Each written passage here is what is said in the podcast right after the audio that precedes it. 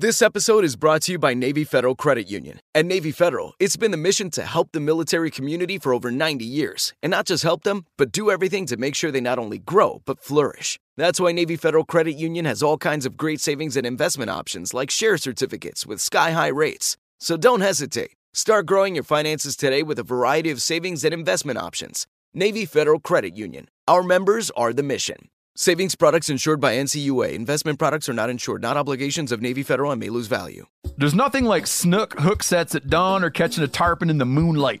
Find your next fishing trip made easy on fishingbooker.com and experience the magic of the Sunshine State or any other destination on your fishing bucket list.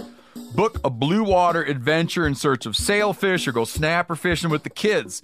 With over 6,000 captains and trips to choose from, planning your next one just got a whole lot easier. Download the Fishing Booker app on the Google Play or App Store or visit them online at fishingbooker.com to book your trip today. You never want to find yourself out on the water fishing without your essentials. So it's best to always pack a Columbia PFG Solar Stream Elite hoodie to protect against the sun. Man, I was just in Hawaii and I had my Columbia PFG Solar Stream Elite hoodie with me. And here's the deal we're in and out of the water all the time, getting in to go spearfishing, getting out, taking the kids to the beach. I'm not going to mess around all day putting sunscreen on, then having to get washed off. I just run a hoodie. Columbia PFG has a lot of great gear. So before you head out on the water, head over to Columbia.com slash PFG to shop their performance fishing gear.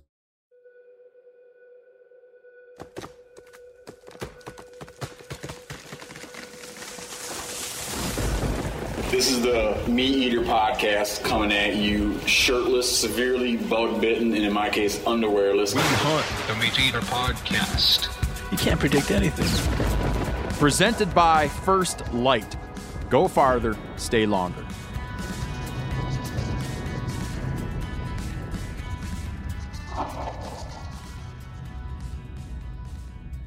All right, start. What? Uh, wh- why? Why are you guys uncomfortable with how how I'm sitting at a desk like an evening newscaster? Well, you have your pants on, right? Yes, Okay. because nowadays, nah, there was a time when you could do that, but nowadays you need to have. I'm at a desk with a computer and papers in front of me, and it's intimidating to uh, Ryan Callaghan and uh, Janis Putelis. it is. It seems like we're just not all part of the conversation here. I'm at the swivel. Well, I'm leading from over here at this desk. Like the old time. There was a time when America would tune in at night in a and a uh, middle-aged white gentleman would explain to you what's going on in the world. And it was a shared experience. And oftentimes they were pantsless. And we're harkening back to those days with me here at this desk with these pieces of paper. Um, Callaghan, do you remember the last time we spoke?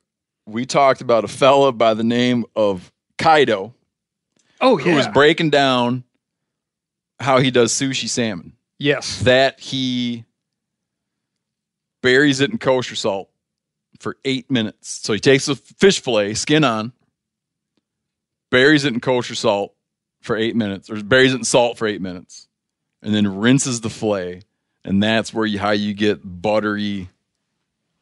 Yeah, That's I how you get- I feel like he must have broken some unspoken rule, like some smoke and mirrors of the sushi industry. Because by telling us that yeah, because everybody's blown away by that. he wrote back. He wants you to know this. Yes, that's what he does. We did not have it wrong. He says he, he does half fillets. Um, leaves the skin on it when he salts it. Okay. He thinks it controls a little bit of the moisture loss. And then he says when because you got to pull the pin bones, pull them after you salt the fillet. So cover the whole fillet in salt. Count to count to what's eight times sixty. That is a hard math problem. 480. count this to guy? 480 and then count to 480 like one Mississippi 480 times. Then rinse all the salt off. Then pull the the then pull the pin bones. Because he said absolutely no longer than 10 minutes, right? Yeah. Yeah. And he says that when you pull those pin bones, it doesn't do any damage to the meat. It just they just slip right out. I've seen that. Because if you freeze a fillet and then pull the pin bones after you freeze it, it does a lot less damage. Okay. It loses its grip on the pin bones. You when you fish de-pin bone a fresh fast. fish, you're pulling up little popsicles, Yes. bone with meat hanging off the end. Yeah, you can make them look like junk fast. What he also says is this, and I do. I learned this from my old man. Well, my old man learned it from Eugene Groders. I don't know. Lord knows where Eugene Groders learned it from, but when he's handling salmon fillets, and this kind of goes for all fish fillets, he makes a hole at the tail through the skin to make a little finger gripper hole, and that's how he handles it.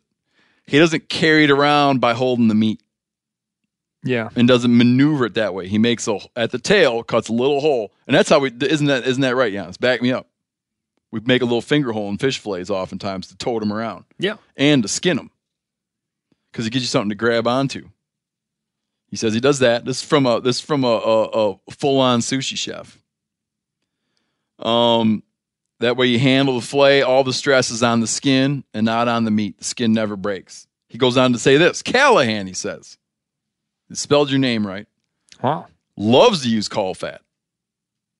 He soaks it in buttermilk to purge it and flavor it. He likes to add a tablespoon of Old Bay spice mix to the buttermilk and then soak his caul fat in there and also his liver. That's going to make uh, young uh, Ford Van Fossen at the First Lite office very happy. He's a Marylander, and Hmm. he thinks the sun rises and sets on Old Bay. Uh, That's goes- good shit. I like it. I mean, for like a just like an all-purpose, it's right up there with Tony C's. No, I feel really? like. No. Oh yeah. No. I think it is No, very no, distinct. No, yeah. no. From my desk, with from my desk in a in a position that would suggest authority over those around me. no, Tony sees. I don't know why we always called Uncle Tom's seasoning. I have no idea where that came from. Like something to do with Uncle Tom's cabin. But um, Tony, what, how does it? Chatchery, something like that. Yeah, you know what? I had some. Cajun boys. I said that one time. Some Cajun boys told me that I had it. I was so far off, I don't even say it anymore. Oh yeah, I get shell shocked by Cha saying names rays, bad. Yeah. cherries. That's not it. Sachet. It's not sachet. No family is safe when I sachet. That's a rock song. But that stuff, you like Old Bay as much as that? Yeah, in its place for sure. Yeah, Yeah. That's because you hang out in North Carolina all the time. I like it on. I eat a lot of seafood too from North Carolina. That's what I'm saying. They probably use a lot of Old Bay down there. Hmm, not a ton. My No? father-in-law doesn't. He likes it plain and simple. You know, Salt and salt. pepper. Yeah, salt. Kaido also says this on the subject of morels. He's talking to you in this. Well, he's talking to me in this. He spells your name right and my name wrong. He spells me Steve S T E A V E. Um, he says morels. Yeah, man, you got to rinse them. Place. Don't run water over them. He places them in water. Lets them soak for a while. The dirt falls away, and then he lifts them out of the water gently. The Yeah. grit is denser than the mushroom stuff and will sink to the bottom. And he doesn't then use that water. If he does, he just, you, I'd imagine, just use the top and not get down into Yeah. all the silt. Well, I told you guys this year that the few that we found last spring turkey hunting, um, I did the uh, steam and freeze method, Yeah. and uh, just had them frozen. Ba- I froze them on cookie sheets, and then when, once they were frozen and, and dried, I just threw them into gallon Ziploc bags, and uh, great product. Very Nice. happy with Really? when it came back I've out. messed around with freeze mushrooms, was never that happy about it. Steam and then freeze.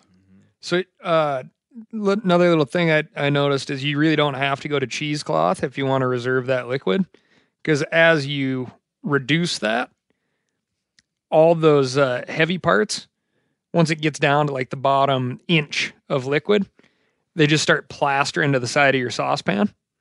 Oh, really? Yeah, That's interesting. yeah. I mean, it is clean as clean as a whistle. Yeah. Uh, can I tell you a little more about caul fat? Yes. a uh, uh, emergency room doctor wrote in from Jackson, Michigan. Uh, he's an emergency room doctor in Jackson, lives in Ann Arbor. He says there's something we need to know about. A couple things we should know about. Speaking of caul fat, he says humans have something similar to caul fat anatomically. It's called omentum. Okay. And it hangs off the greater curvature of the stomach. And in overweight people, this can con- attain considerable size due to fat deposition. When cleaning our deer, he gives a basic anatomy class to his hunting tribe and reminds them how similar human anatomy is to whitetails and most mammals for that matter. And he says there's some words we ought to know about for the stuff we like to talk about. The peritoneal cavity is everything below the diaphragm. The peritoneal cavity that contains Below the diaphragm is in uh, diaphragm to anus section yeah downstream. downstream. Um, that's everything: the liver, large and small intestines, spleen, stomach, and everything. So the peritoneal cavity, when you're gutting a deer, is below. Above, upstream, is the thoracic cavity. This is where you got your esophagus, heart, lungs, and your great vessels like the aorta and vena cava. In Scotland, I hunted in Scotland one time with a gamekeeper, and they have a thing called like a they they like they gut deer out in the field. They gut deer only below the diaphragm. You know what I'm saying? They, Yeah. Like it's like the word they use is like the glat. I don't know glat.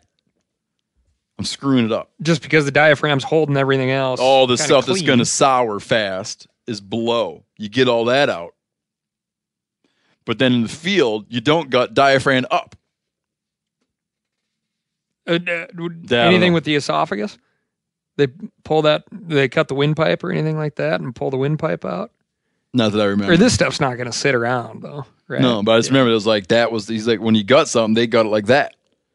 And we got the peritoneal and thoracic. We removed the contents of both the peritoneal and thoracic cavities.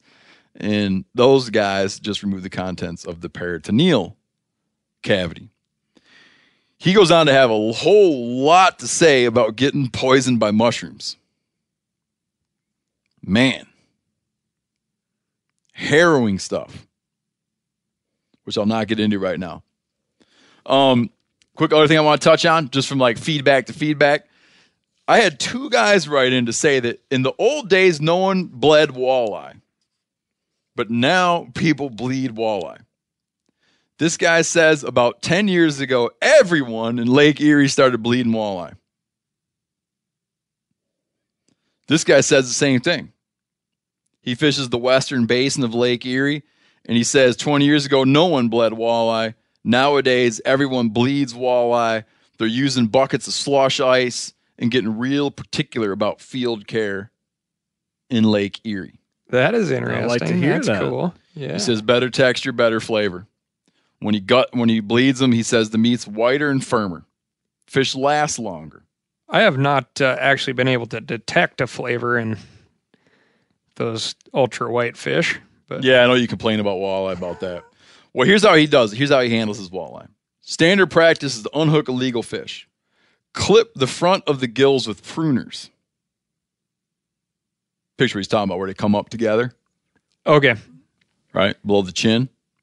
And then drop the fish head first into a five gallon bucket half filled with water. The fish will bleed out and die very quickly. Then it's removed and iced. He's enjoying great success with that method. That's cool. That's really cool. Now,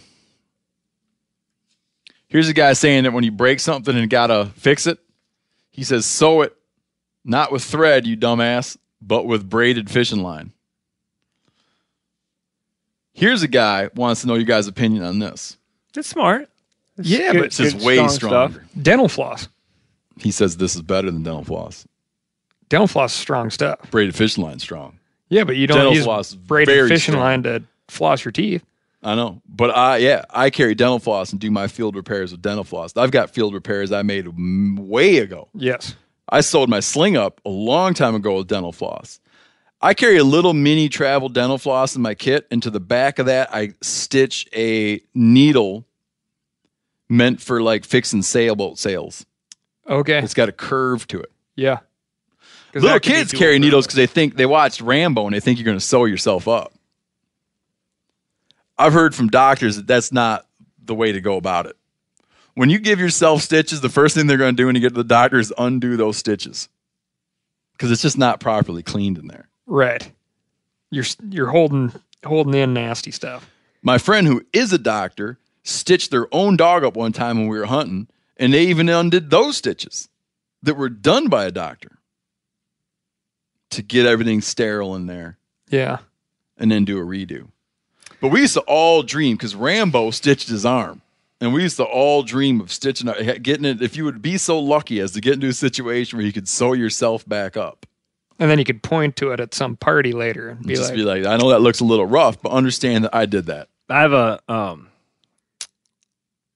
coincidental counter story because my cousin was uh, somewhere deep in Colorado, not real backcountry, but like uh, what do you call it? Like four wheel drive backcountry, right? Cross some slick spots and whatnot, and it, they got to a spot. I think they got to a snowdrift, and there was like some trees down, and anyways, they're chopping their way through it, and he put a hatchet right into his shin. oh, Yeah, oh, oh. and they uh I don't know the reason that they didn't just leave, but they stitched them up and they stayed. And uh they got to the hospital a couple days later and they were like, Good job.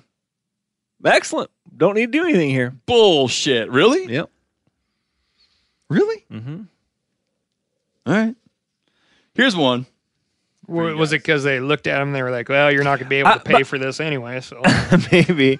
I feel like there was an argument to that there was going to be maybe more damage done by going in there and messing around anymore and trying to reopen the wound, especially after that, uh, you know, the time of whatever 48 hours or more had passed. Mm-hmm. That there was some sort of thinking like that. yeah. Oof. Let's say you're out hunting. You're out hunting. Picture it. Okay. I'm setting the scene. You're out hunting. How many bullets do you got with you? This is a great question. What is the reasoning for this number? And what arguments have guys had on the topic over the years? Ooh, I like it. How many bullets are you toting around out in the woods? Can't believe we haven't covered this No, you- I cannot believe we've never talked do about this because I have very uh, strong, conflicted feelings on the subject. Do you remember the last, second to last time we hunted BC? And we were up on the mountain, and this question just kind of came up No, between Aaron, yourself, and myself. All three of us had 13 rounds total for 10 Mm. days. Do you remember? no, I don't. I wish I remembered because that number feels good to me. Hmm. The number feels good to me. It's an unlucky number, which I don't believe in. So I don't care about why that. did we all have 13 rounds? So because everyone knows that 20 is too many and 10 because here's the thing i start to okay I get on a couple issues well you go first why uh, i'll get around to why i carry 13 around why i carry around 13 Okay, three rounds in the magazine. oh that's why it's 13 Uh, three rounds in your pocket, or someplace quick access. two in my pack two in my my hip pouch And three in three in the mag two in the hip pouch You got at least two tags on most long hunts. So that could be, you know, one, two, three rounds per animal if things get sideways. And then if you fall on your butt and you whack your scope, you want a couple of rounds yes to sight back in with, right? that's one of the things in my head How that adds up to 13 in my brain when I'm packing from my pack. Well, there's a, I don't know. What I'll touch on too is um that there's uh, uh um societal collapse while I'm out, and I got to reckon with that. So here I am. Society has collapsed. ammunition value goes way up. I'm like I have. To, I'm going to be residing in the mountains now for the foreseeable future until I can sneak my way in and rescue my family. So then I got to factor that in and add another one, another bullet or two for that. Mm-hmm. So that's that's your like little equation. Yes. That's it. But that would mean that if you only had a tag, let's say you don't have a deer tag and an elk tag, you got a tag, you got a deer tag. Do you then take some out? It would be yeah. By that, it would be reduced by three. You would. Yeah, I mean, I th- So you do the you you calculate that carefully. no, I really don't. It's just, I, and that's the question. It's like that's typically what I end up with in my between my person and Yeah. my pack. Yeah. How I get there, I do not But know. we th- these numbers are definitely more of like backpack. Like I can't get back to the truck tonight. Like I- I'm like in there for a week. So if I happen to bump my scope, I got to deal with it out here. No, because I do the same thing even day hunting. Yeah. Even day hunting. Um where it's like I leave my vehicle before daylight and I know I'll get back to my rig after dark, I will find myself still carrying around the same number. And, and, and I'm going to explain how I've come to it, or like sort of the, the the the loose math I'm running in my head. Um, but Yanni, what what's your number? I would say that yeah, if I'm out there for like if it's like a big hunt and we're backpacking, staying out there, I'm I'm probably like full mag. So if that's three or four rounds, and then I've probably just got a sleeve of ten. Um, you know, lately we've been shooting federal ammo, which but before shooting federal, I would just have reloaded stuff. So it sort of depend on what sort of container I had. Yeah. So if the container held eight, I probably would have just had eight but just some way that I can organize it. You know, I like to run those little stock pouches and sheet I rest do not suit understand have, those things. Um, but man, I mean, They talk, look talk talk about having a place. You don't have one, Steve? where No, do I have like bullets hanging off my stock? It's like a like a bullet losing device. I think is the other no, word. but for see, 'em. mine are Yeah, uh, Janis's enclosed. deal looks. You know, Enclosed. Janis's looks so Oh, you don't carry like the bandolier looking. No, no, no. looks so put together and. Benny O'Brien was running one of those bandoliers. Yeah, guess what? Because he was carrying a Janis Putelis rigged rifle. Yeah, it's like a I call it like an ammunition dispersal device. no, that one does have it on the outside, and I feel like that is a flaw. Um, but the other one I have, and I think I gave you one like that, the one from Pig Tactical, it's zipped in the pouch. Yeah, when I use when I use that, I keep the ones that I would normally keep in the hip belt of my pack, in the hip pouch of my pack, in that Yeah. thing. Because usually, if you're in the situation where things got as as I don't know who coined the term, but got a little western. Squirrely. And when I think they say western, they're They mean- talking about like maybe a western movie shootout. No, I think they mean just anything gone haywire. Because people that use people that that use uh they'll use it anything like like people will say um you know you might be running lions and be like oh things got a little western. I when I hear that I'm like oh the dog's got into a fight with a cat. Mm. If someone packs horses, things got a little western. I'm like oh the horse is freaked out and ran down a hill and scattered Gear everywhere. gear everywhere. Got, all it. tangled up, kicked someone in the face. Okay, well, let's say you get into Squirrely. a That's what I'm saying. The, a synonym is squirrely. Yeah, or shootout. Except No, because if someone told me they got into a shootout, Yeah. I'd be like, I was like, holy shit! People are shooting back at you. The deer were. So, but I feel like um, you want to have those extra rounds close, and like top of the top pack or top pouch on your pack is probably kind of a close spot. But man, on the stock, your gun is super, Close, close. super Yeah. close to where they need to go to get more rounds down range. You know. Um, but I'd say for day hunt, I'm probably like full mag plus another pocket full of three or four, maybe two full mags. So probably day hunt. If I'm going dawn to dusk, I might be down to seven or eight. But if I'm going back country for a week or whatever, five days, then it's uh, in that 13 range. Full mag plus 10. something to think about uh, as far as like your um, you know cartridge containers sleeves um, you know the ones that like hook on your belt and stuff like that i've found one time i've i watched a kid go after some antelope and he had a full box of ammunition in one hand rifle in the other stopped to make his first shot put the box of ammo down and continued off into the prairie without his box of ammo. Um, so I, I found that and I just put it on his uh, truck hood. Uh, but then I found two other like cartridge containers like in the back country, like going up a trail, and the same exact thing must have happened. Somebody stopped, did some shooting, had to pull out their sleeve And then ammunition, ran off. and then took off. Yeah.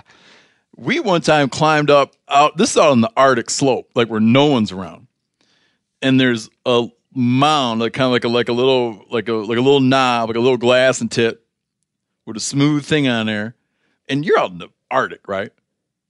And climb up there, and sure enough, some guy lost a couple bullets up top there, lost a couple shells up there. But my my thinking on it, like I've arrived at the same number, and it's it plays out in my head like this. I don't want the I don't need a whole box. Right?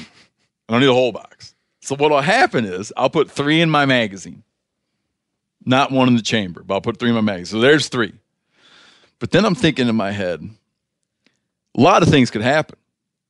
You could even lose the magazine. It's happened where you're out hunting. If you have a detachable magazine, Oh, yeah. all of a sudden, I used to be so paranoid about it. I would put my magazine in, and then I would put a piece of duct tape that wrapped up around each side to secure that mag. I was so paranoid about dropping that magazine. It's a major complaint, I think. well, I had one of those goofy Remington Model 700s a long time ago, and it had like exposed buttons that would drop the magazine. I mean, you'd look at that thing funny, and the magazine would come out. So I used to duct tape that thing on. And I'd put a Hogue stock on there so the duct tape would grab that stock material. And I was so nervous about losing that thing all the time, I'd click it in there and put a piece of tape on it. I could still get it off in a hurry. But in a, in a situation like that, I'm not going to be reloading that anyways. Then you're just dropping single rounds and Yeah. you know, like I I don't need it. I don't need to be able to get the magazine off in a hurry. I'm not going to like pull them. I'm not going to in the heat of the moment pull the magazine out, reload the magazine, stick the magazine back in. I'm just going to be dropping in singles. But what if you had a second magazine? And Sure. tha- and that's how you carried your three extra rounds in your pocket.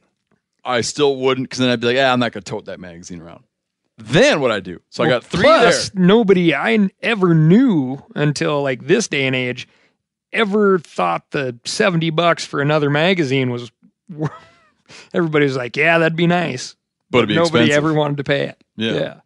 I just never had a detachable magazine gun, but I kind of almost went that route one time just so I could, because I saw it in action once where the dude, I was like, I had tagged out the client. We was like the last day. It was a great hunt. We, uh, in the morning, it's the fifth day of the hunt, and in the morning, we're all jacked up, drinking coffee, getting ready to go out, and we got one tag left to go. And out walks one of the clients, and he's got like dress shirt on, press khakis, like ready to go to the airport. We're like, "What's up?" He's like, "I'm done.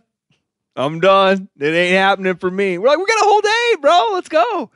Nope, nope, nope, nope. So it like literally takes us till way, way after first light until we're like, "Get your gear on." All his buddies like rally, and we get out there. And it's just one of those weird mornings where at like 10 a.m., there's a five point bull out feeding in the quake. He's like the first ridge you peek over, and we're like, see, told you. You know, all you had to do is get out here. But uh, Ethan, who you met this year in uh, Colorado, was carrying his ex- the guy's extra magazine, and he shoots, shoots, shoots, shoots, and then literally it was like I just saw his hand come up, and Ethan goes slap, Gotta be kidding. and that me. extra mag like gets put in there, and somewhere down the line of you know six or seven shot, finally he hit him, and um, bull went down. Yeah. See, here part of the, when I'm doing all this like math in my head, I don't go out like I'm like I need one of these bullets. Like to go out making a plan about how much shooting you're going to do. I feel like you've already and- and as a Latvian you'll appreciate this. You've already set you've already sent a message out into the universe. To be like that you've got it all planned out about how much just how many bullets you're ready to shoot. Yeah, but you don't plan for the best of times. You have to plan for the worst of times. Hear me out. I am. But I'm not going into it fixated on how I'm going to get maximum rounds out the end of the barrel, right? I put my three in my magazine. Then I, in my hip belt, I used to put two in my hip pouch of my pack. Now I like to, depending, my bino harness has a little pocket right? and I'll put often one there because that's with me like no matter what. I don't like to leave my pack. I don't like to like get up and be like, okay, you know, this next hill's the hill. Let's leave our packs. I don't like to do. I like to keep my pack with me because you just never know where you're gonna wind up when things go bad.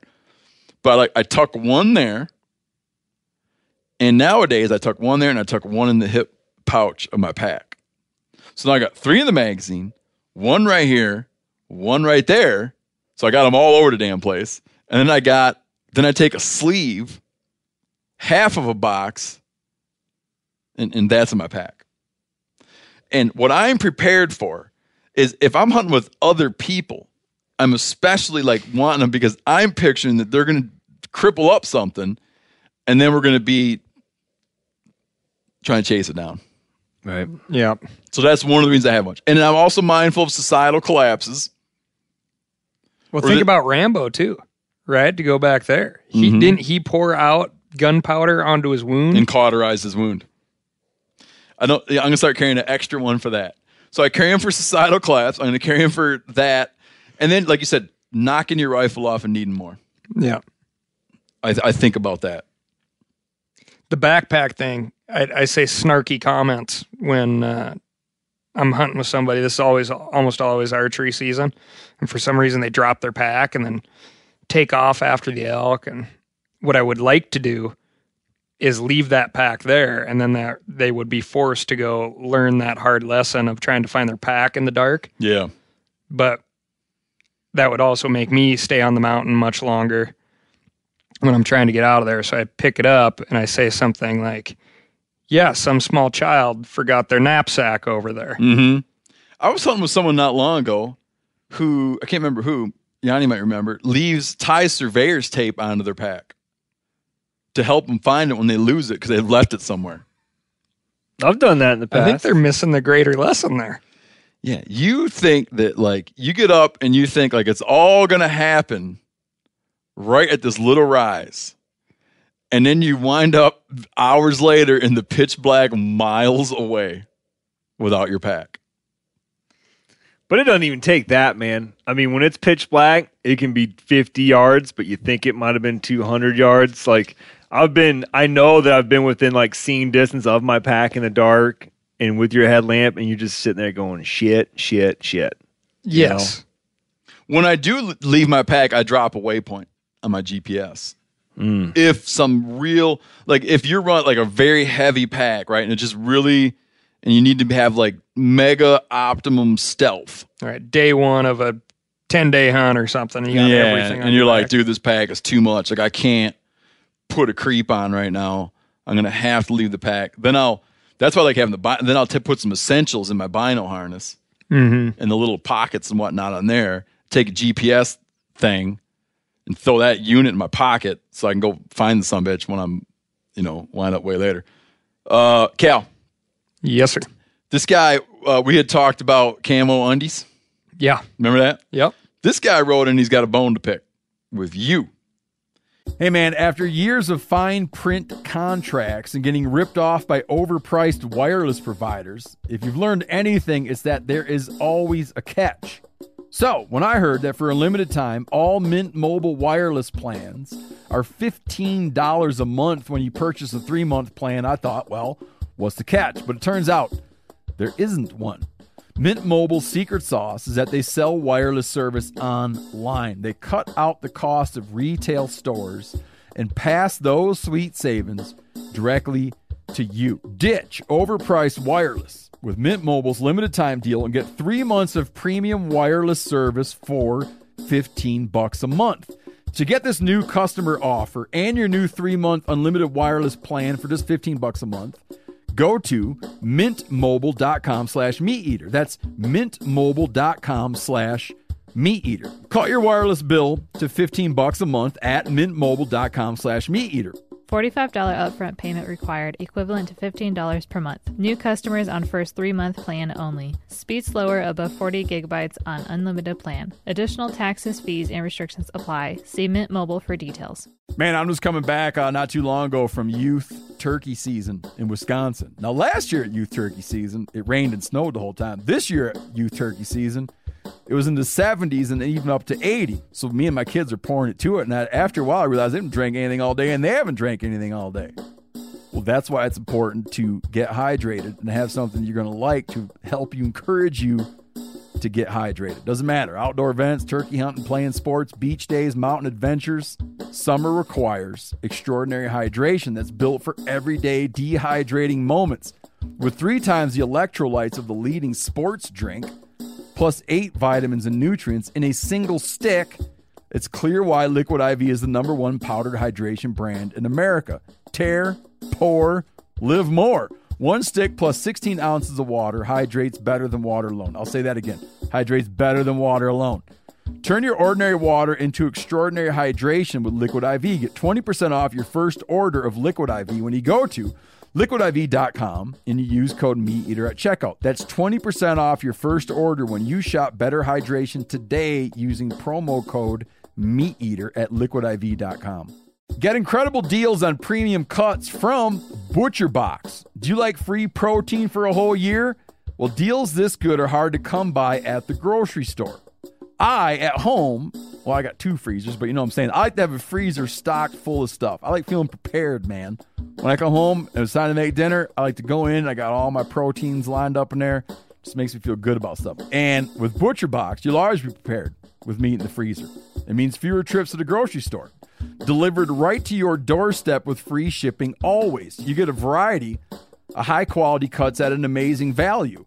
You'll get exclusive deals as a member too. Sign up at butcherbox.com slash meat eater and get our special deal. ButcherBox is offering our listeners a free for a year offer plus an additional $20 off. Choose salmon, chicken breast, or steak tips free and every order for a year. So every box you get has that in it free for a year. Sign up today at butcherbox.com slash meat eater. Make sure you use code meat eater to choose your free for a year offer plus $20 off your first order. He owns camouflage. He owns First Lite camouflage boxers. Yes. But he says both times when he's went in to make his order, he tried to buy solid, but it was out and bought camo, and everyone thinks he chose camo. So he's like, he thinks you have a bit of a self fulfilling prophecy going on there to say that people buy camo. This guy is saying that it wasn't his intention, but that's what he has, but it's okay because his wife thinks it's hilarious. Goes on to say, I'm not calling Cal a liar.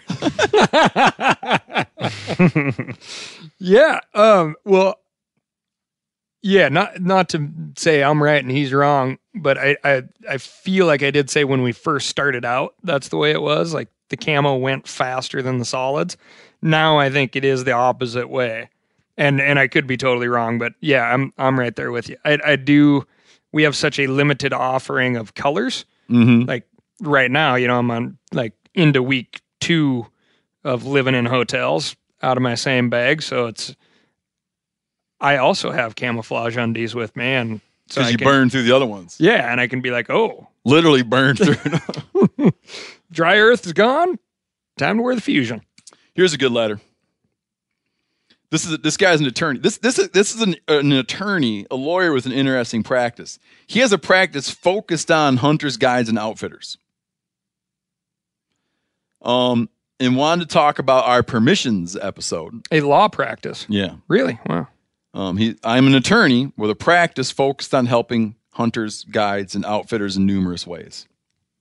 Nathaniel is his name. Um, he's responding to the permissions podcast. Mo- like like states have all 50 states have a version of the Recreational Use Act. This is helpful for people to know. Listen to what I'm saying. If you're at work, stop working. Just listen. Um, all 50 states have a version of a Recreational Use Act. It confers liability protection onto landowners who allow free access to their property for recreational purposes. This means, he says, if I go knock on a door, which I frequently do in Colorado and Kansas, in Kansas where I hunt and practice, and the landowner allows me to hunt, fish, hike, etc., without charging me for the privilege to do so, the landowner is protected from liability. But recreational, what was the word I was using again? RUSs? Oh, recreational. Yeah. So, anyhow, this liability now, I, now I got myself totally confused. But he wants to caution this it extinguishes the protections if there is compensation of, quote, of any kind given to the landowner. If this guy, we had a guy write in a letter that he offers the landowners where he says, Hey, man, if you let me hunt, I'll provide a number of services to you. I will post your land if it's not already post. I will pick up garbage. Okay. He's going to do these he's going to do these favors to the landowner. He's saying once you enter into an arrangement like that, you negate the liability protection provided to that landowner for giving free access to his land because you've now entered into a brokered arrangement. Wow. And that'd be so hard to disprove or prove one way or another. He says the compensation exemption would likely not apply if the work was done after the season as a thank you to the landowner.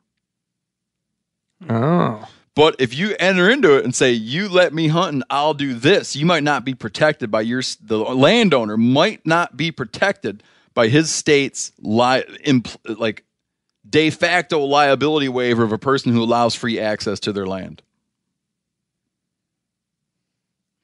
This guy says if an individual is going to hunt on the land of another and pay or compensate, he absolutely advises having liability waivers.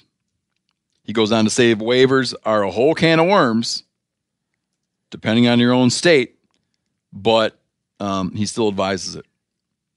I know that a liability waiver is very powerful in Alaska. That's not him talking, that's me talking. The National Agricultural Law Center has a great database on the RUS for every state. So he's just saying um, you can go on to that, the National Agricultural Law Center, and look up what your state covers. What if you're a landowner? What all your state covers for you with liability when you let people on your land free of charge? What do you think about that? Good to know. It's good to know, but also nothing you would ever put into that landowner conversation, right? Yeah. Well, well, well. I I, want you to pay think you. about this. I would love to pay you, but I cannot because, yeah. It, it- but um, But you could add it in. Say Yeah. you got the permission and then it was going to be free. Hey, just so you know. yeah, I told you I'd feed those cows for you. I'm going to do it at, in three months. You know what I could I could picture throwing it out like this. You get a permission, right? There's a feeling of mutual goodwill. You get a permission, there's no strings attached to the permission. They're like, happy to allow you to hunt my place, son. I could picture saying, um, oh, you know what's cool is, you know, our state does have a protection to you. You're giving me free access to your land. Um, you're by state law protected from liability if I were to harm myself out here. Yeah. He might be like, really great. And that could kind of pay it forward for somebody else down Thanks the for. road. He says thank. Then he might say something like, "Thanks for sharing." Here's a guy that spells Janis Y A N N I S, which is a good spelling. Not right, but it's a good spelling. Phonetically. Says he's got squirrels coming out of his ears in Illinois, and he also says this: We often talk about doing autopsies on our kills to determine what organs you hit. That's not correct. An autopsy is done on a human. A necropsy is done on an animal. This guy says, I performed all kinds of necropsies. Luckily, I have never had to perform an autopsy. So keep that in mind. that kind of falls into uh, my uh, cannibal uh, thinking from a couple months back. You remember that? Yeah, you can preview it with me again, but I'm still not totally sure how I feel about it. Yeah, because I mean it's not bulletproof. But do you remember this, Janis? Yeah. The uh, uh, folks that say uh, I shot a hole in it. hunting is murder, Okay. right? And well, you know, we as humans say murderers are murderers, but if you are a murderer who then eats the person that you murder, you are called a cannibal. Which is, I regard as being even worse. I never looked at it being like, um, like, oh, at least he ate it. like, I don't feel like when I hear of a murderer, right, who then cannibalizes the victim, I'm not like, well, you know, yeah, yeah, I Didn't do disagree. I do disagree with murdering uh, people, but however, You know, at least he put it to good use. It's like that never enters my mind. But I think say- those okay, are just continue. our societal standards here. Right? If Continue. you go down to uh, Papua New Guinea, where they had, uh, you know, Yeah. some some structure for that. Yeah. It was an important thing for certain age classes. Yeah, it had like religious or spiritual significance. right. So you're saying though, you're saying if a animal rights person is going to say like, "Oh, you murdered those deer," that the language in some way reflect the fact that you ate it, and not use that word. You want a word akin to to, to cannibal that you that you cannibalized it. Yeah, because I mean, is murder? I mean, it is murder. I, I don't know. I mean, that's why I float out these big ideas to you guys so you can fine tune them for me. to stretch them and poke them. Yeah. Cabeza de Vaca, who is perhaps the first European Head cow. Yeah. Cabeza de Vaca. Okay. He was a Spaniard who was shipwrecked um, on the Florida Peninsula. It- the- Talking 1500s, like way early. And everyone died off and was killed off, and eventually it was just Cabeza de Vaca. And he, to survive, he started to head west and walked all the way to the Spanish settlements in Mexico. Probably went insane along the way. Survived all number of harrowing things. It was a long journey. Picture what I'm talking about. Yeah. From the Gulf Coast to the Spanish settlements in Mexico in the early 1500s, Cabeza de Vaca walked it. Around Houston, it seems around Houston perhaps became the first European to ever lay eyes on bison, bison, bison, otherwise known as the buffler. Cabeza de Vaca. One of the groups Cabeza de Vaca encountered would they would burn their dead and then make like a shake, a milkshake of the ash and drink the ash. Wow. Like a clay shake, but folks. A folk shake. You want to read about some crazy shit, man. Read about Cabeza de Vaca. I write about him in my Buffalo book. Well, just think of the thing. Like, there would be some serious backtracking. Just right now, if you try to walk through the panhandle of Florida, all the swamps Dude, and he, lakes, he and, crossed the Mississippi. and we've drained so much of that. yeah. Louisiana, same. Like, and he he describes a lot of wildlife. People put a lot of stock into like historians when they're trying to get a general picture of what was where. They put a lot of like faith into what Cabeza de Vaca described along the way.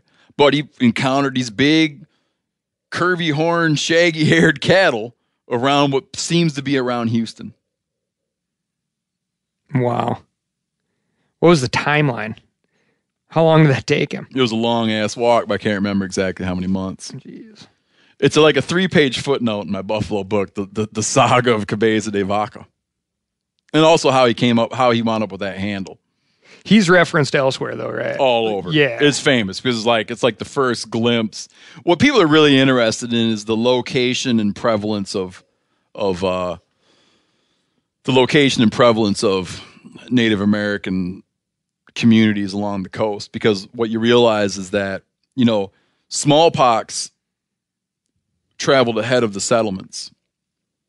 So usually when you look at like when the Spanish were going into areas, when the English later the English went into areas, you think of them like they're doing their explorations and they're seeing it for the first time, and you think of like what they're seeing as being what was there.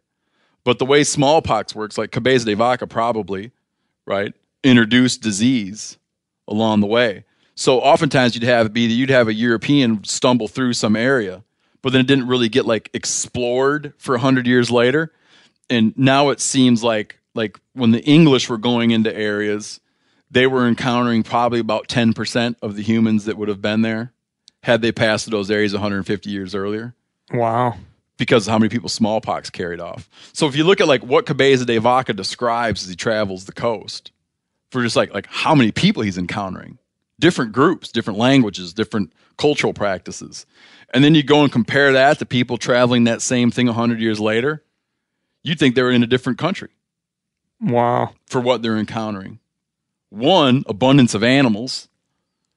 There's a school of thought that believes the abundance of animals is much higher later, and the presence of humans is much, much lower. And there's an implied correlation Sure.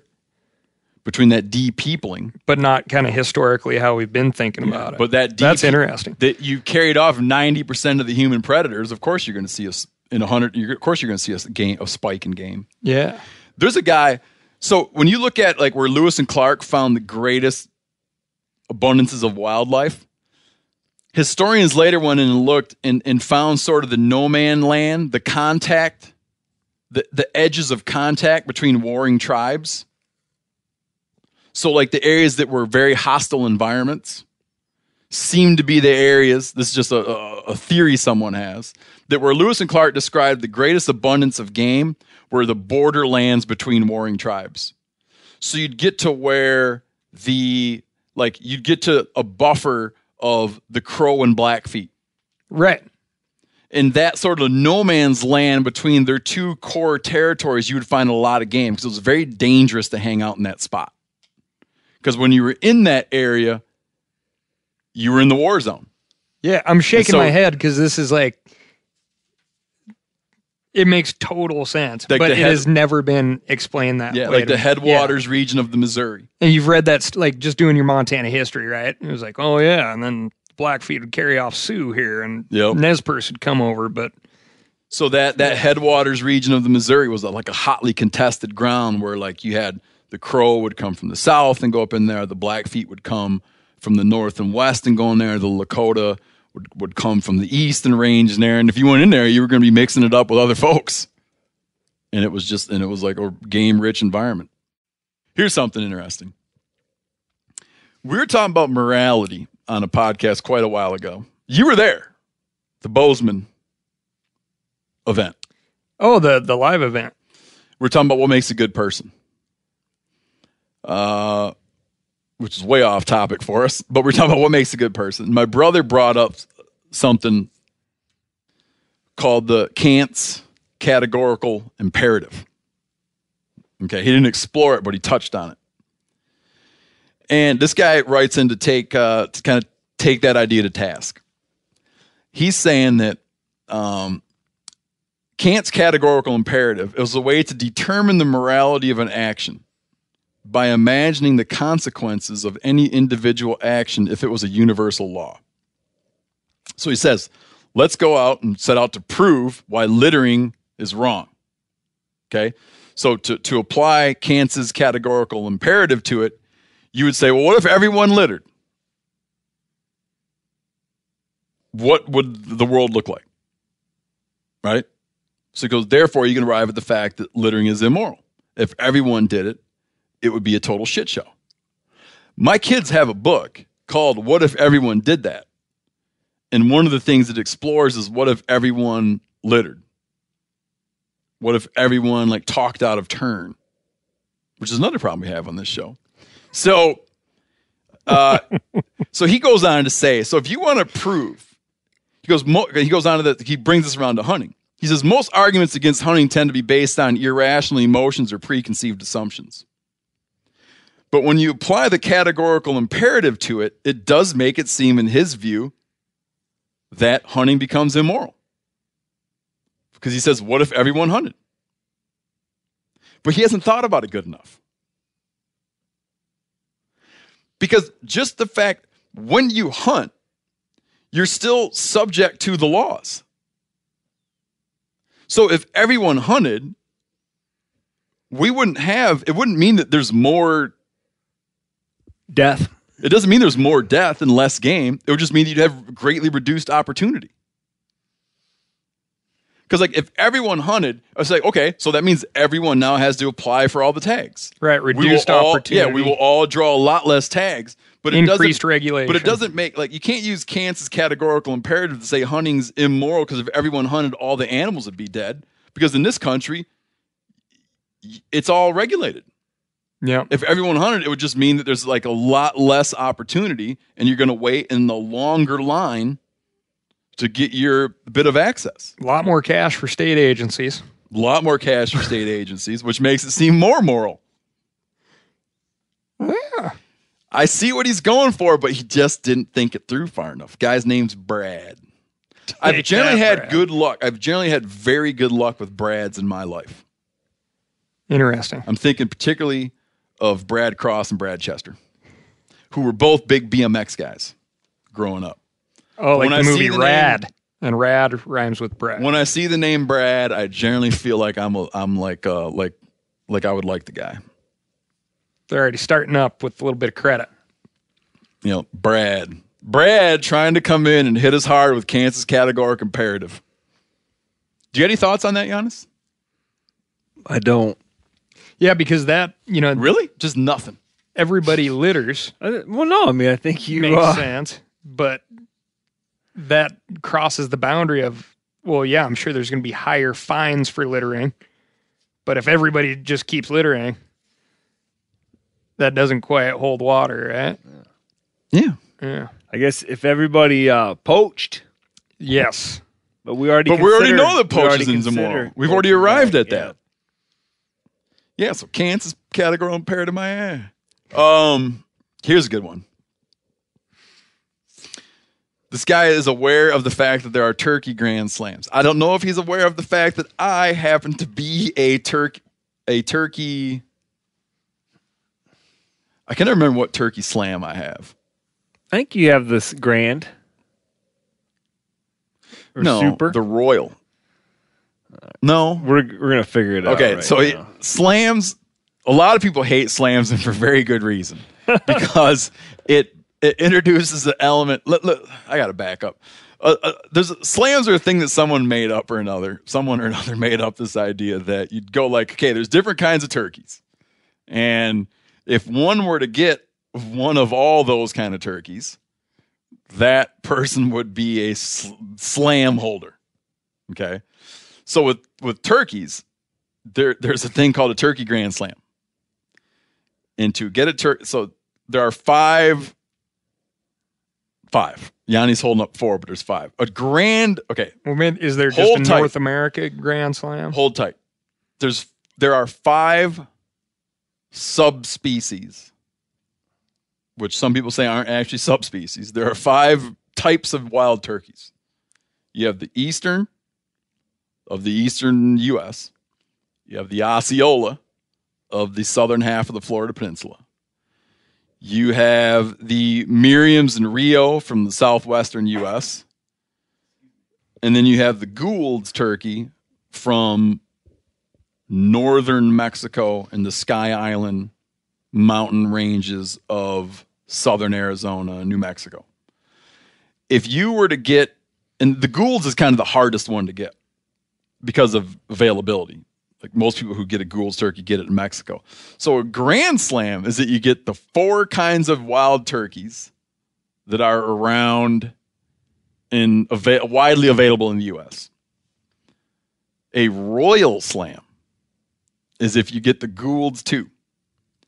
A world slam is if you go down and get another whole other species of turkeys, which is called the ocellated. Not to be confused with the Osce- Osceola. The ocellated turkey, which is down in the Yucatan Peninsula, Guatemala, you know, the Mayan areas. There's the ocellated. Um, so that's the world slam. That's a whole other bird. They used to think there used to be a there's possibly was a sixth subspecies of turkey called the Mexican turkey. And that is the one that's probably been domesticated for thousands of years. And that's the one that when the Spanish conquistadors came to the New World, that is the domestic turkey that the Aztecs had.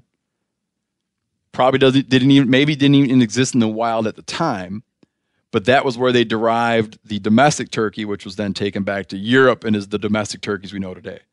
So turkeys were are a new world species. They were domesticated thousands of years ago by indigenous groups in Mexico in Central America. Europeans came, borrowed the birds, took the birds back to Europe, bred up all kinds of crazy variants on the wild turkey, and then brought those back to the New World, reintroduced them, and that's when you go and buy a turkey in the grocery store. That's what you're buying, and they think that that original domestication was perhaps a turkey subspecies that is no longer around. I think some people think it was the Goulds.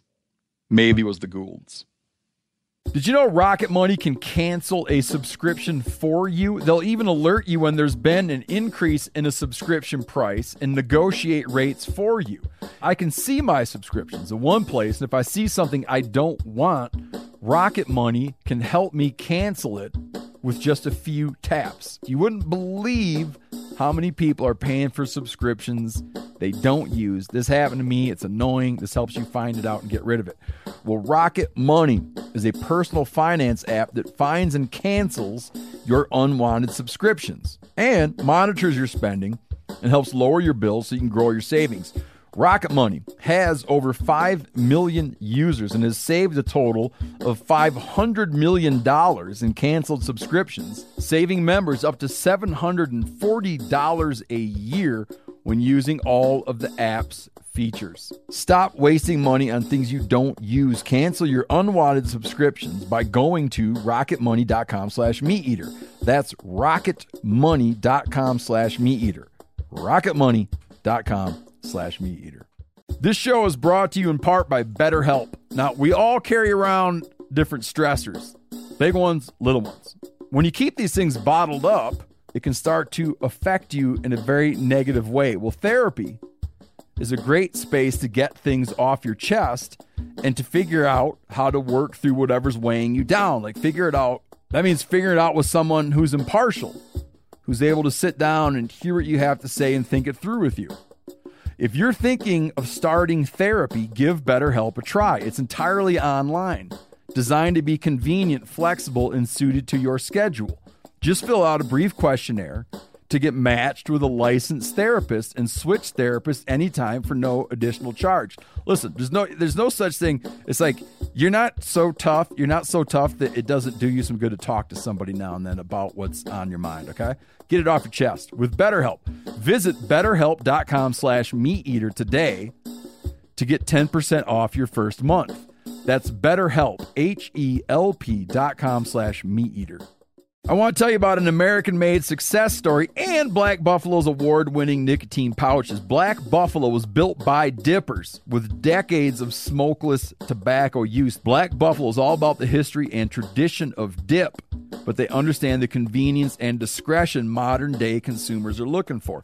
Black Buffalo's nicotine pouches give you the versatility to consume discreetly, but keep the ritual with flavors dippers love mint, straight, and wintergreen, all proudly made right here in the USA. Tell them, Chili. The reason I like Black Buffalo pouches is one, they're very discreet. And what I mean by that is I can throw one in and almost forget it's there. And I prefer the mint pouches. So if you're 21 or older, consume nicotine or tobacco, and want to join the Black Buffalo herd, head over to blackbuffalo.com to learn more. You can order nicotine pouches online. They ship directly to most states, or check out their store locator to purchase pouches at thousands of retail locations around the country. Black Buffalo Tobacco Alternative, bold flavor, full pouches. Warning this product contains nicotine. Nicotine is an addictive chemical. Black Buffalo products are intended for adults age 21 and older who are consumers of nicotine or tobacco. The question being that this guy has is um why isn't there a deer elk grand slam? Can I add one thing about the super slams or this all the slams here with the uh, turkey thing? Because I was just on the National Wild, Wild Turkey Federation website, and they have a Canadian slam.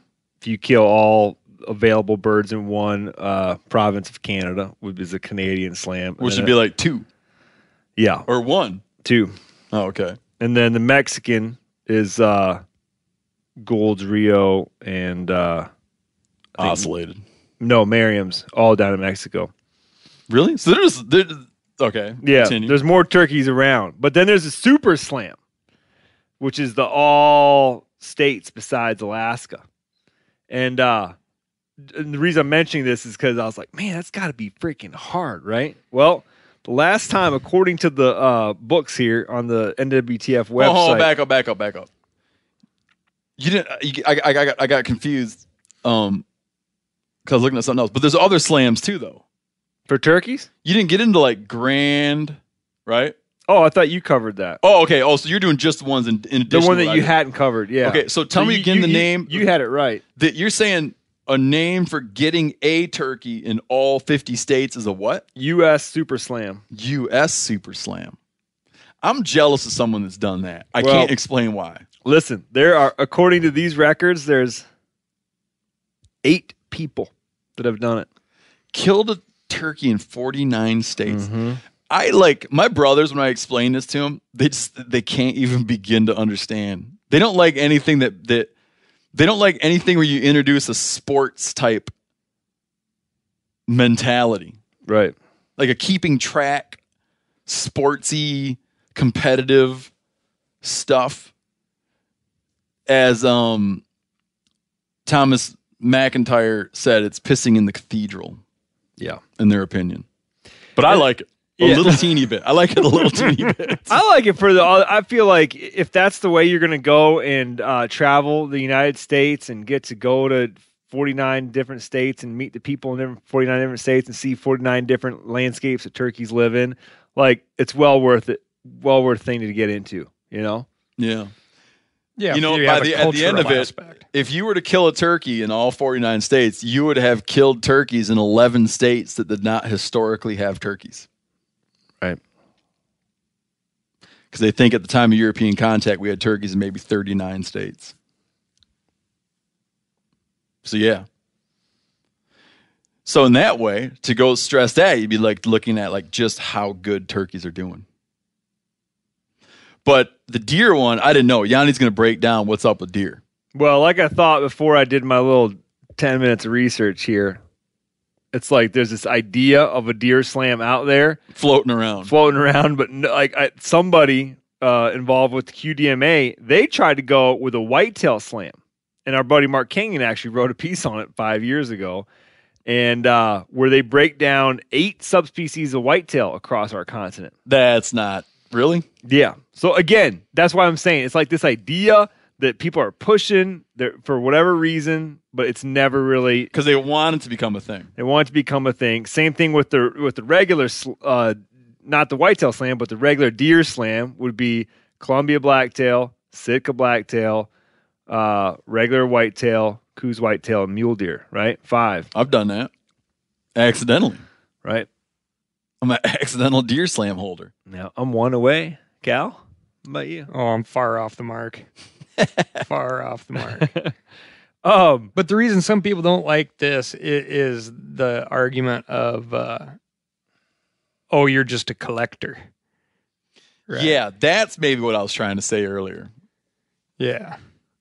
Uh, I'm gonna start saying not that I've. I'm gonna make it into a food thing. I'm gonna say that I've eaten. I have the the royal slam. Be like, what's that? Be like, I've eaten all. Um, I've self harvested and eaten all five subspecies of turkey. made turkey tetrazzini out of every one of them. Okay, ready for this one? There's nothing. I don't, I'm not asking you guys to add anything to this. It's just a thing this guy has. This guy hunts the Texas Hill Country. cool country, I think. You know, his family owns you know 50 some acres of prime hill country. Over his life, he says that it's become that um he's just seen a lot of change over his life as the whole place has become fenced.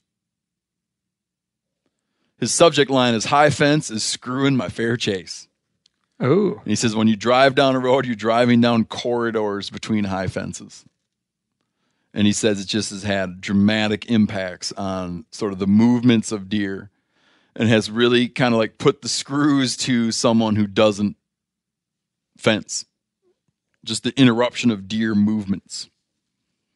And he also gets into the interruption and, and- then the other things that have happened on the land, like introducing exotics onto your fenced property just has really changed the area in his opinion for the worst.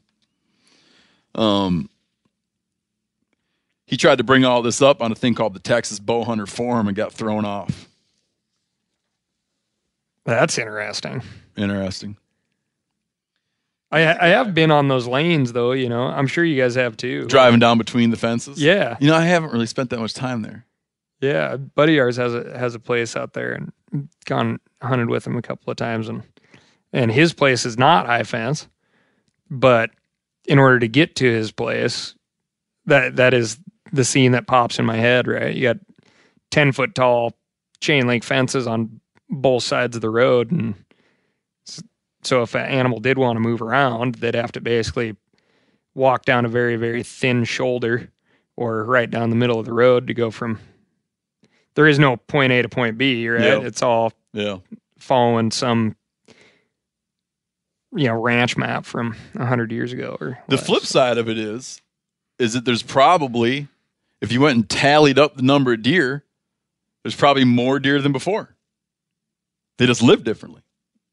They don't move around as wild animals anymore. But like, it's not that there's, it's not that you probably can't go and look and be like, oh, see, there's no deer. There's tons of deer that it's all been turned into livestock. Yeah, I'm thinking of the feed So change too, right? Yeah, and so something like the numbers, ch- like the nu- like you can't say the species is hurting because they're probably doing fantastic. Like each one of these fenced places probably has more deer than it did in the past, or else they wouldn't be fencing it. But they're just not like uh some of their wildness is gone Yeah.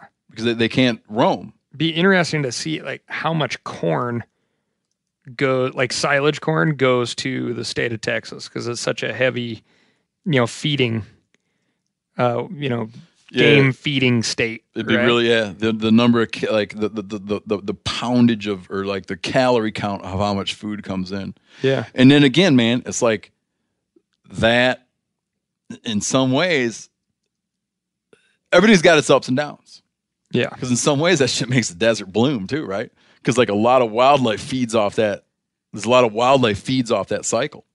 It's just different, right? It's different. You Yeah. some some people might go and look like, yeah, man, got a lot more quail now than we did. Probably way more water too. Well, yeah, because people do water. Yeah, you Yeah. bring in a bunch of corn, you bring in a bunch of food, and you bring in a bunch of water. So people might look and be like, "Yeah, man, we now have a lot more quail than we did when I was a kid. We got a lot more javelina than we did when I was a kid. We got a lot more white-tailed deer than we had when I was a kid." Um, there's just like the landscape is supporting a larger biomass under the system of all of the feed where you're turning like marginal habitat. You're taking like what's missing, like what what are the things that are missing that would make this just place explode with numbers? You'd be like, well, food and water. Okay, that well, let's fix it. Let's bring in food and water. You wind up with something like very different, but you can't really readily go in and just attack it from top to bottom because if you just if you're going like, well, how are we going to quantify the health of the ecosystem? Let's do it by counting up how many pounds of animals are running around out here. You'd look at that and you'd be like, it's made a big improvement. There's a lot more poundage of wildlife. Yeah, you would. But other people might be like, yeah, but everything about it, like the way it uses the landscape, how it's moved, just all the dynamics, you know, you've interrupted all that. And some people might be like, okay, you're right. Well, there's the negative. And then they would be like, but a lot of animals. yeah. Everything in life is so complicated. That's what I've found, Cal. um, this guy, we're talking about shooting fawns. Someone's like, "What's the morality behind shooting fawns?" Now, I'm Yeah. saying I don't, I don't think there's any. It's not a moral. There's no moral decision to be made. This guy writes in to say that we shouldn't be harvesting animals that haven't achieved skeletal maturity because you're not getting maximum output out of the animal. He thinks it's premature to shoot a fawn Mm. to pull. So if i- i- i- you shoot, we're talking about a fawn. You're talking about like a deer drops around Memorial Day, right? And then you shoot it in the fall. You know, like you'll often hear people say they shot a buck. This is just like real basic stuff for people who aren't tuned into this kind of junk. You'll hear people say, you hear people talk about deer, like they'll be like, I killed a buck. He was one and a half. He was two and a half. He was three and a half. The reason they're always throwing in the half is because they're born in the spring and typically hunted in the fall. So you always got like the half. So when people say you're shooting a fawn, what they're really talking about is you're shooting a six month old thing. And you're talking about a species with a life expectancy of two. It's not that little, but it's little. And you always hear like uh, deer of the year or fawn of the year. Fawn of the year, born that spring. Yeah. So when you shoot one and the thing weighs 60 pounds or whatever, and you get a 40, per, you know, a 40% yield, right? Um, he's saying that it's just like a premature harvest. Yeah, I thought we kind of covered that. Did I mean, we? that was kind of one of my gripes with even shooting calf elk. Everybody's like, "Oh, the veal, the veal." I'm like, "Yeah, but you get like fifty or sixty pounds, man. And if you shoot a two year old cow, you're almost doubling that usually. Yeah, for sure you are. I like his term, skeletal maturity. Here's a hard one to answer. This guy wants to know, Adam. Um, mixed experiences with Adams throughout my life. But I'm going to give him the benefit of the doubt. He says, like, do you think each state has its own hunting subculture? Does a state have a hunting culture? I would say no for states, but uh, regions do. You think so? Mhm. Oh yeah, definitely. Expand on that. Man, um, Expound. Would you say expound? I guess either works, right? you can, yeah. Yeah. Go ahead. No, I've grappled with that in the past. You can expound or expand. I don't care, Yanni. Do what everyone seems right to. Um, hunting culture by region or by state. Um, I think that you could probably find little like nuances about uh, hunting culture in certain states and be like, oh yeah, that's just like a total Idaho thing, you know. But I think Yeah. it, it probably more more likely you'd be able to break the country across like the classic regions of Northwest, Southeast, Northeast, you know, Midwest, um, and sort of find things that are you know uh, maybe tactics that are more accepted one Mhm. place or another. Like you and I grew up. I don't know. Did you guys do money drives, deer drives growing up? Oh, up? it's so weird you brought that up because I was the guy wrote in and wanted to know the morality of deer drives. right. Like, dude. I mean, that's like that's. I mean, I was kind of I grew up in deer drive culture. yeah, and we do. I mean, we did. It was funny because it's like you go right from the evening before, you'd still be in full archery mode, setting up stands and hunting deer on the ground and trying to get close. And then the next day, you would just like flip the switch, and it's like dudes just pushing through the woods, running deer, and you're you know taking running shots at deer. I mean, I killed my first deer. At, he was screaming by me at ten or fit twenty yards, you know, and We didn't switch into drive mode. We had a 10 day or two week rifle season, whatever it was. Um, we didn't switch into drive mode till the last couple days. oh really? And you were kind of an a hole if you were out driving deer early in the season. Oh, we do. We do opening. We would sit opening morning for two to three, four hours. Yeah. Doug, they have like in Wisconsin on the Doug Duren property, Doug Duren family property, they have a, a, a light drive, a gentle drive that they call the mooch. And they'll start mooching the second day of the season, but it's a mm-hmm. gentle drive. It's not like dudes lined up banging pots and pans and stuff, you know, which is how we kind of grew up driving deer. Not with pots and pans, but it was like, Yeah, it was a lot of guys in the woods. but that okay. Couple, couple. Uh, well, your guys' camp stuff too. yeah, Like the camp, your the camp that you went to. yeah. I was going to bring Yeah, up just a couple differences that I've seen between just the two regions that I've hunted a lot in, which would be the Midwest and then the uh, Intermountain Rockies. Um, but like uh, deer poles or meat hanging poles, right? Like we have a picture of every single year that I've been at that Wisconsin deer camp of most of the deer, unless someone left early and took theirs, but hung up on a pole, and all of us standing in front of it, and it's like a picture that's taken not really to like be like, oh, look at everything we killed, but it's sort of just it commemorates and um, archives the hunt, Mhm. right? And like who was there, how many deer were killed, so that you know it was a good year, bad year. Um, Yeah, it, tra- But- it tracks time. yeah, It's but like a, a lot a- like so, and then if you compare that to out west, like deer drives, and I think meat poles are by, by a lot of like Western hunters are, are kind of considered like not not cool, you know, Not It's part of the culture. yeah, not part of the culture. Well, the deer drive thing, like we did some some drives here and there. For the large part, I, w- I would say completely unsuccessful. But you're dealing with bigger chunks of ground, right? Typically, right? Yeah. It's just not as manageable. Because you're generally driving, like when you're doing deer drives, you're driving places that have way more deer per unit of space than you're going to have in the West. and we always had way fewer people too. I feel like if you really want to find success on a drive, the number of hunters you have to have has to be way higher. And we just never had you know, that's why the whole deer camp thing is so it was always so weird to me in in the west because it was like Yeah, but we Get would do, everybody together. we We'd would do like artisan artisan small batch drives too. Like the first deer I killed when I was 13 was on an artisan small batch drive. It was a four man drive. And that's when you know how the deer, you know what they do, Yeah. you know how they respond. Yeah. So like there's this creek, Mosquito Creek, and there's this big sort of bend in the creek, and when deer get bumped out of that bend, they go up, you know, the second ridge down every year. And every year someone's gonna kill a deer coming out of that bend in the creek going up that second ridge. And so then it just is a matter of you say, hey, at 10, I'll post up on the ridge and you go down in the big bend and you know, it's gonna work Mhm. you can't do it the next day. It definitely won't work, but every year it'll work. Yeah. So that's like kind of a different sort of drive than the big pot banging drives we'd also do. Uh, uh, um, a, a subculture that I used to struggle with, but now I understand it, is when you see hunting pictures from Arizona and Utah, why how there's so many people in the picture, like a grip and grin. In Arizona, grip and grin will have a dozen guys. Utah the same way. And I used to be like, why is that? Then I realized it's because you they, you know you don't have huge populations of wildlife there, and it's hard to draw tags.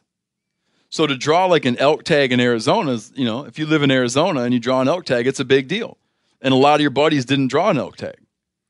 Yeah, so if you want to hunt every year, you're So helping somebody out. Yeah, so we now that we like have friends in Arizona who are have sort of a tribe, you know, like a group of guys they hang out with that they hunt with. When one of them draws, it's just a it's a thing that yeah we're all going to do it. So if some so draws some sweet elk tag, everybody wants to get involved and everybody wants to go hunt. So all of a sudden he's got eight buddies that all want to go too, because someone's got a tag. Now, if you get up in a state like like Colorado with like um, you know vastly more elk than any other state, everybody's got an elk tag. You're just out hunting in onesies, twosies, threesies. You don't need to have eight guys because those eight guys all got their own tags. You're like, you do your thing, I'll do mine. And it's more individualistic, but it's like a communal form of hunting down there. And that's why you see these big packs of dudes standing behind some animal. I couldn't do it. It'd drive drive me insane. Well, Having they also, but they also radio. Yeah, they radio hunt down there. Yeah. So generally, what you're doing is everybody's out glassing. Um, they're out glassing, and then they'll, when they find something, they just through text messages or radios convey its location. Yeah, I It's could just just like see a way. It's like a hunting culture. it. Yeah, and and I under yeah, I, I imagine it'd be very successful. For me, it would just like lead to paralytic indecision. Information overload. Yes. And then you got like that, like again, like that South Texas hunting culture where there's no public land or virtually no public land.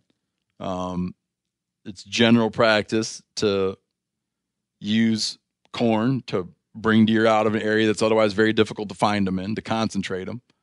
It's general practice to hunt on a sta- elevated tripod stands or whatever, elevated platforms, and it creates like a sort of culture around that. That's like how deer hunting works.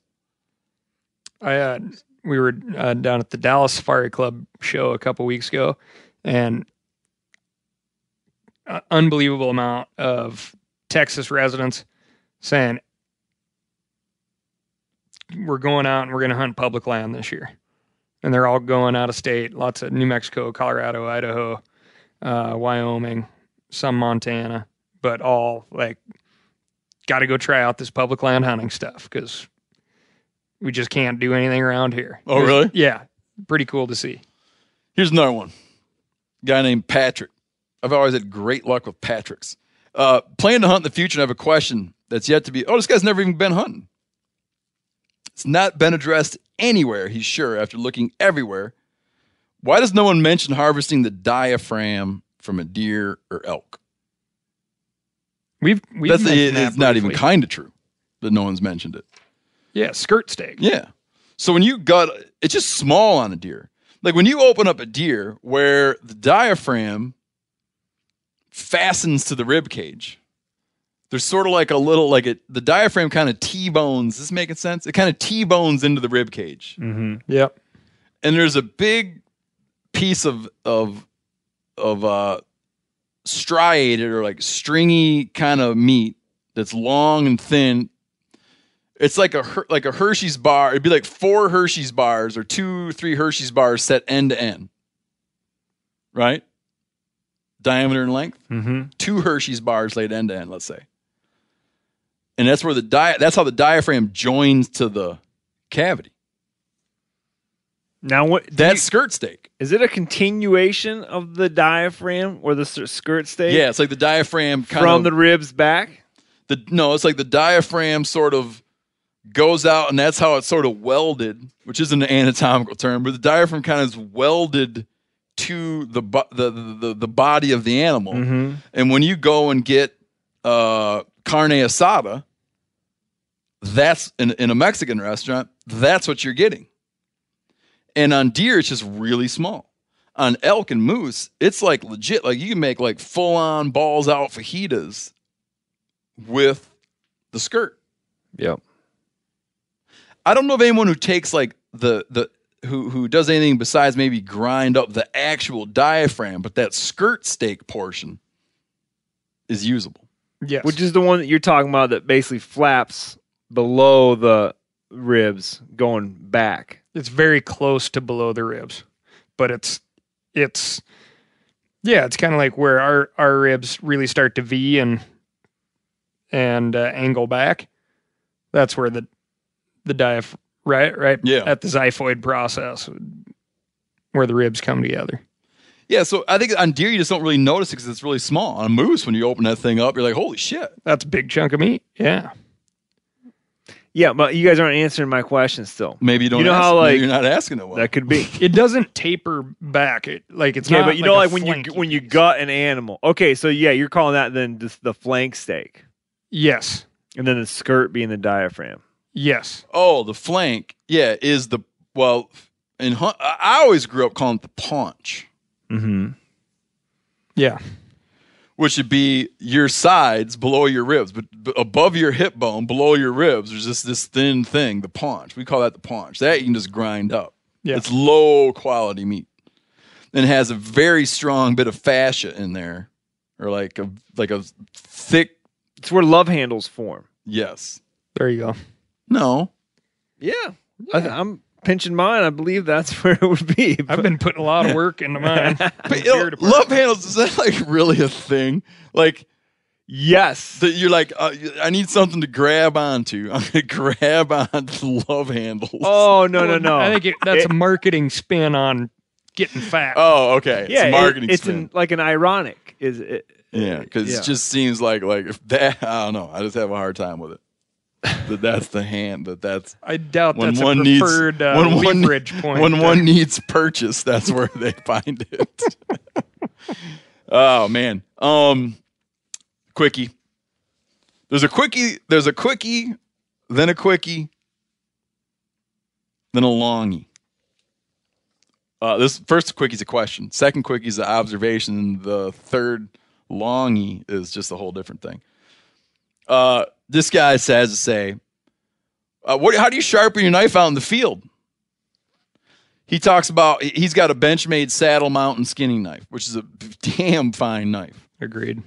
Um, he goes on to say that how Benchmade has a deal where you can send your knife in and get it sharpened, which he likes. But let's say you're out hunting and you got to you're going to be skinning a couple different animals. How do you what do you how do you sharpen out in the field? Well, Benchmade also makes. You use their uh, sharpeners. Yeah, I have You use that. the little one or the big one. Honestly, I think the big one is well worth packing if you're going to really stick with a, a true fixed blade knife. And I, I can't remember what it's called, but it's got a ceramic part to it. It's got kind of a f- coarse and a fine diamond sharpener on there, and and Yeah. man, a little minimal bit of practice, and you can sharp. I mean, sharp sharpen those things. Yeah, it's a little it's a little heavy and a little clunky, but it depends what you're up to. Yeah. Like if you're out hunting where you're, you know, let's say you and your buddies are out hunting antelope and you're cutting up one or two a day, um, then I'll be like, okay, this warrants bringing like more sharpening. If just going out on for one thing, I don't worry about it. I used to just carry like a little, just like basically like a little teeny teeny diamond honer. Yeah. But it's like the, the, the you get so much more to have an actual Yes. an actual face to, to, to sharpen on. if you bring a multi tool of some sort, you can use the hard edges on that to, you know, straighten out the edge of your of your blade, Mhm. which is typically more than enough to keep you keep you running. I feel if you want to be minimalist, you know, and you're bringing that. What I like about the, that Benchmade deal is it's got the angle. So it's like molded into it. There's, there's there's like a big diamond honer, not big. There's a diamond honer face on it, but molded into the molded into the sharpener is the is a set bevel. So each swipe you take, you can lay it up on that beveled piece, and it sets your angle. You got it doesn't hold your angle. You got to maintain the angle as you swipe, but it establishes your angle to go in there and sharpen her up. And it's got like a little leather stroppy thing on it and a ceramic rod on it. I don't know what it's called. Guided field sharpener. And it's got a hook sharpener on it. Mm-hmm. Guided field sharpener. Yep. Yeah, you can sharpen serrated knives, scissors, fish Yeah. hooks. We all know there's a lot of ways to skin a cat. There's more ways to sharpen a knife. This is one of them, and it's like I, I like it. But if you take a brand new blade out of the box and you're careful with it, it does not take much at all to get that thing sharp, sharp. If you don't mess it up. Yeah. I think that's the key is uh, staying on top of your maintenance. Yes. Don't let it get dull. yes. Yeah.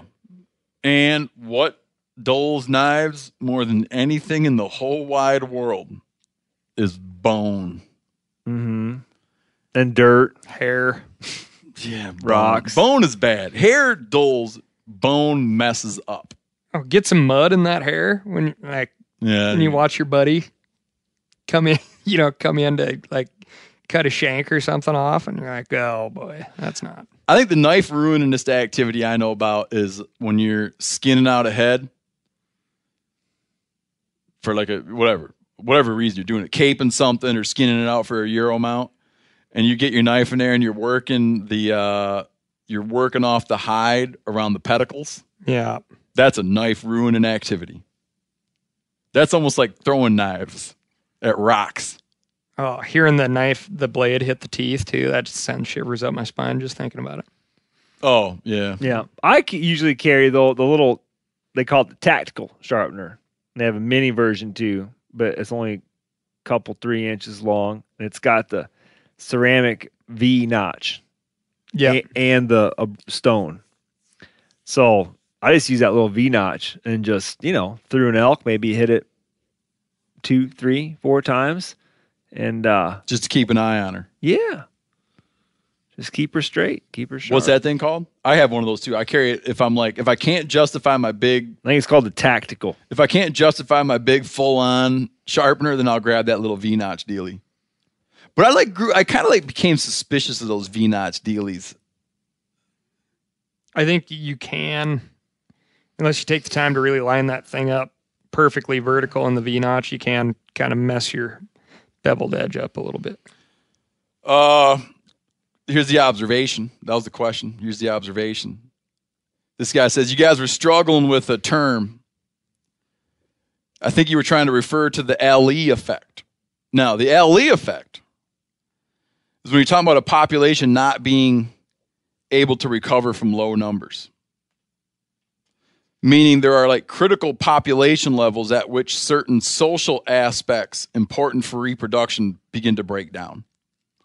So, meaning like, let's say you have a large, um, there's a, there's a reproductive strategy called predator swamping, for instance. Let's say you have a like, like picture a large collection of say geese, and these geese all lay their eggs at the same time, and hundreds of geese, and they're all in an area. They all build a nest at the same time. They all lay their eggs at the same time. All those eggs hatch at the same time. There will be a lot of predators lurking around. But since all of those hatchlings all emerge together at the same time, it's called predator swamping, where the predators can gorge themselves and gorge themselves and gorge themselves, but they can't get them all because they're all hitting the ground at the same time. Whereas, let's say you took the same the, the, the same set of circumstances, but let it play out over a month, where every day just some percentage of, of these eggs hatched and the predators could every day gobble up the small available thing, you would end up where they could feasibly get them all. But with predator swamping, you're creating such a like a a, a deluge of offspring getting put out there that the predators can't. They just don't have a chance of getting them all during that that window of vulnerability. So likewise, if you'll see that like like elk for instance will sometimes gather up in very large groups. Like you might see 200 300 cows in their calving grounds and those calves are all hitting the ground over a course of a couple of days preferably right? And you've got some predators hanging around but they can't get them all. And then the, the calves are very vulnerable for a couple days um but then they're up on their feet and everybody's fine. They can run and the vulnerability goes down and you have some survival. So the Allee effect their Allee effect is when you reduce a population down and then you wind up being that it's hit like catastrophically low levels, like that you can't just have some. You either have to have a whole bunch or you're going to have none because they need lots in order for them to be able to, to survive. I can't remember what we were talking about when this came up. Was it the condor? Or maybe I don't caribou? think it was the condor. It's applicable to a ton of things. Passenger pigeon. we definitely talked about it long ago by name with the passenger pigeon that maybe that species if you don't have a billion you don't have any Yeah. like you can't maintain a population of 10,000 passenger pigeons because passenger pigeons need to have hordes of them in order for them to be socially effective or to be reproductively effective. Final one is this. Final thought for the day. A guy wrote in and he's like curious about is it worthwhile putting in for the buffalo hunts in Montana? Which are a mess A mess, yeah. but I think it's worthwhile. So there, there's a couple buffalo hunts. You look and there's a Gardner hunt and a West Yellowstone hunt. It comes up every year where you have uh, buffalo or bison are summering in Yellowstone. And in the winter, late winter, as the snow accumulates, they need to migrate out. And when they migrate out, they cross the park boundaries and enter private land and, and national forest land. And there's a, a debate, there's this, this argument, that's a perennial argument that goes on around this, where legally the animals aren't regarded as wildlife in Montana. Um, they're regarded once they, they go from being they're wildlife in the park, even though they're native fauna that have been on present on the ground always. It's like a native land mammal, native game animal, I would like to say. Um, but when they leave the park, they lose their status as wildlife, and they fall under right right now to varying degrees. Like they fall under the jurisdiction of the Department of Livestock. They fall under the jurisdiction of the Department of Livestock because they carry brucellosis, which is a livestock disease that cattle pass to buffalo, and now buffalo carry brucellosis, and they don't want the buffalo passing the brucellosis back to cattle. And so a state, you know, they enjoy brucellosis free status. And if the disease were to cross the species barrier back in the other direction once again, you'd have brucellosis in Montana livestock, and you'd have to start doing all this testing and quarantining, and it's very expensive. So they don't want brucellosis getting back in livestock. Forget about all that for a second. Um, one of the things that they do, one of the things that the state has been experimenting with and trying to do for a long time, is treating them like lives, treating them like wildlife. So they migrate out of the park, they cross into national forest land. Here you have a resource that has value to people as food. It's a renewable, sustainable resource. And so the state will issue through a lottery permit draw some limited number of hunting permits. And it's a controversial, can be a controversial hunt. There can be situations where there's not a lot of privacy while you're hunting. There can be a fair bit of hand holding going on and like letting you know when they've left and where they are. It's not perfect. But I think people should participate in it and, and engage in it and get the most out of it they can, including a whole shitload of great buffalo meat, for the reason that it is a step in the right direction. And by that I mean it's a step in the direction of managing this herd as native wildlife that can support some amount of consumptive use. You have people that want the meat. The population can support limited harvest. It might not be perfect, but hunters should get in there and be engaging in it and putting in their two cents and doing the hunt and helping hunt letting hunt managers know like what they liked about it how it could be different in the future and not just turn your back on it because this is a step in the right direction. It's good that they're conducting these hunts. He wants to know if i uh, would suggest 38 the, the hunt 38520 or 39520 Eh, you know look into it. I put in for him i put in for him and i've been down there observing the hunt before it's something we just need, I think it's something we need to be doing. There's no negative to it at all.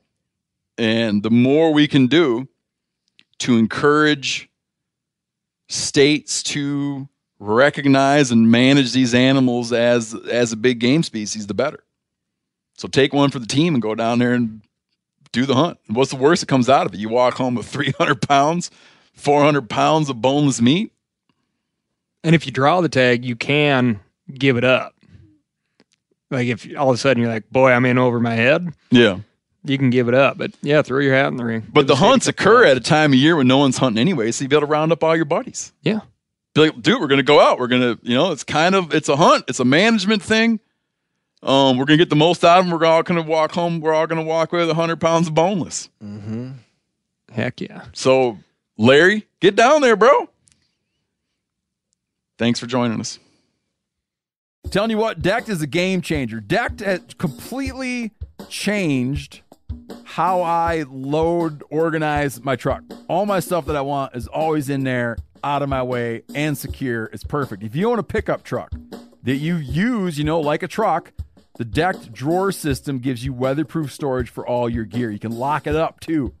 You keep your tools and gear organized, job site or out in the field. Go to decked.com slash meat eater to receive free shipping. Go to decked.com slash meat eater. Get yourself some free shipping. Hey, if you follow wildlife news at all, you're probably aware that the island of Maui has an incredible abundance of axis deer. So much so that they're causing ecological damage. Well, Maui Nui venison is thinning out some of those axis deer herds and delivering venison sticks and fresh cuts to your door. Visit MauiNuiVenison.com. That's M A U I N U I venison.com. Use promo code MeatEater for 20% off your order.